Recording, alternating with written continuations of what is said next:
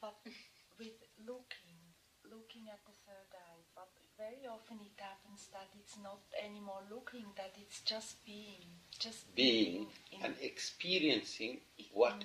you can see with that uh, visionary eye.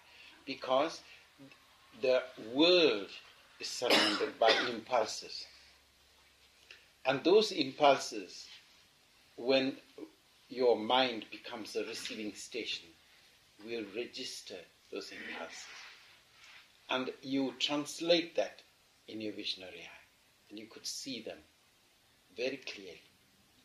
That is why I say to people if you're going to meditate and reach out and gain some experience, stop what you're doing and let your mind calm down quietly before you start on a spiritual experience.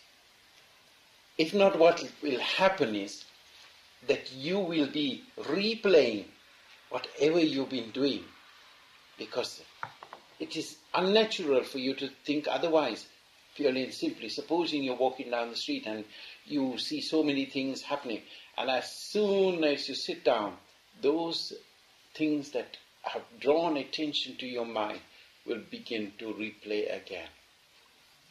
And so you, you may well think that is a, tremendous thing that is happening to you. It isn't. What is happening is there's the replay, this intense consciousness. Mind, uh, the vibrations have been picked up by your mind's eye.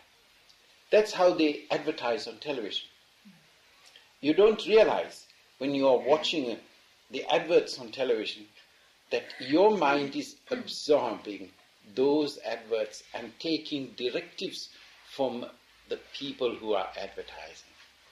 And one fine day, when you are in a shop and you're going to make a purchase, then that very thought that you heard, you, you thought you didn't hear, is now playing a game with you, giving you directions what to purchase and how to purchase. And that is also the way politicians work.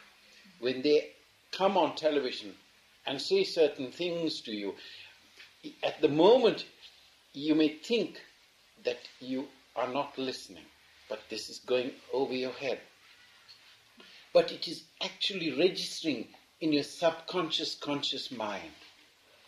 And at any given moment, the replay will begin, and you will, without your understanding, begin to react and respond to the information that is being fed through your mind for you to respond to whatever goods or mannerisms that you want to uh, purchase.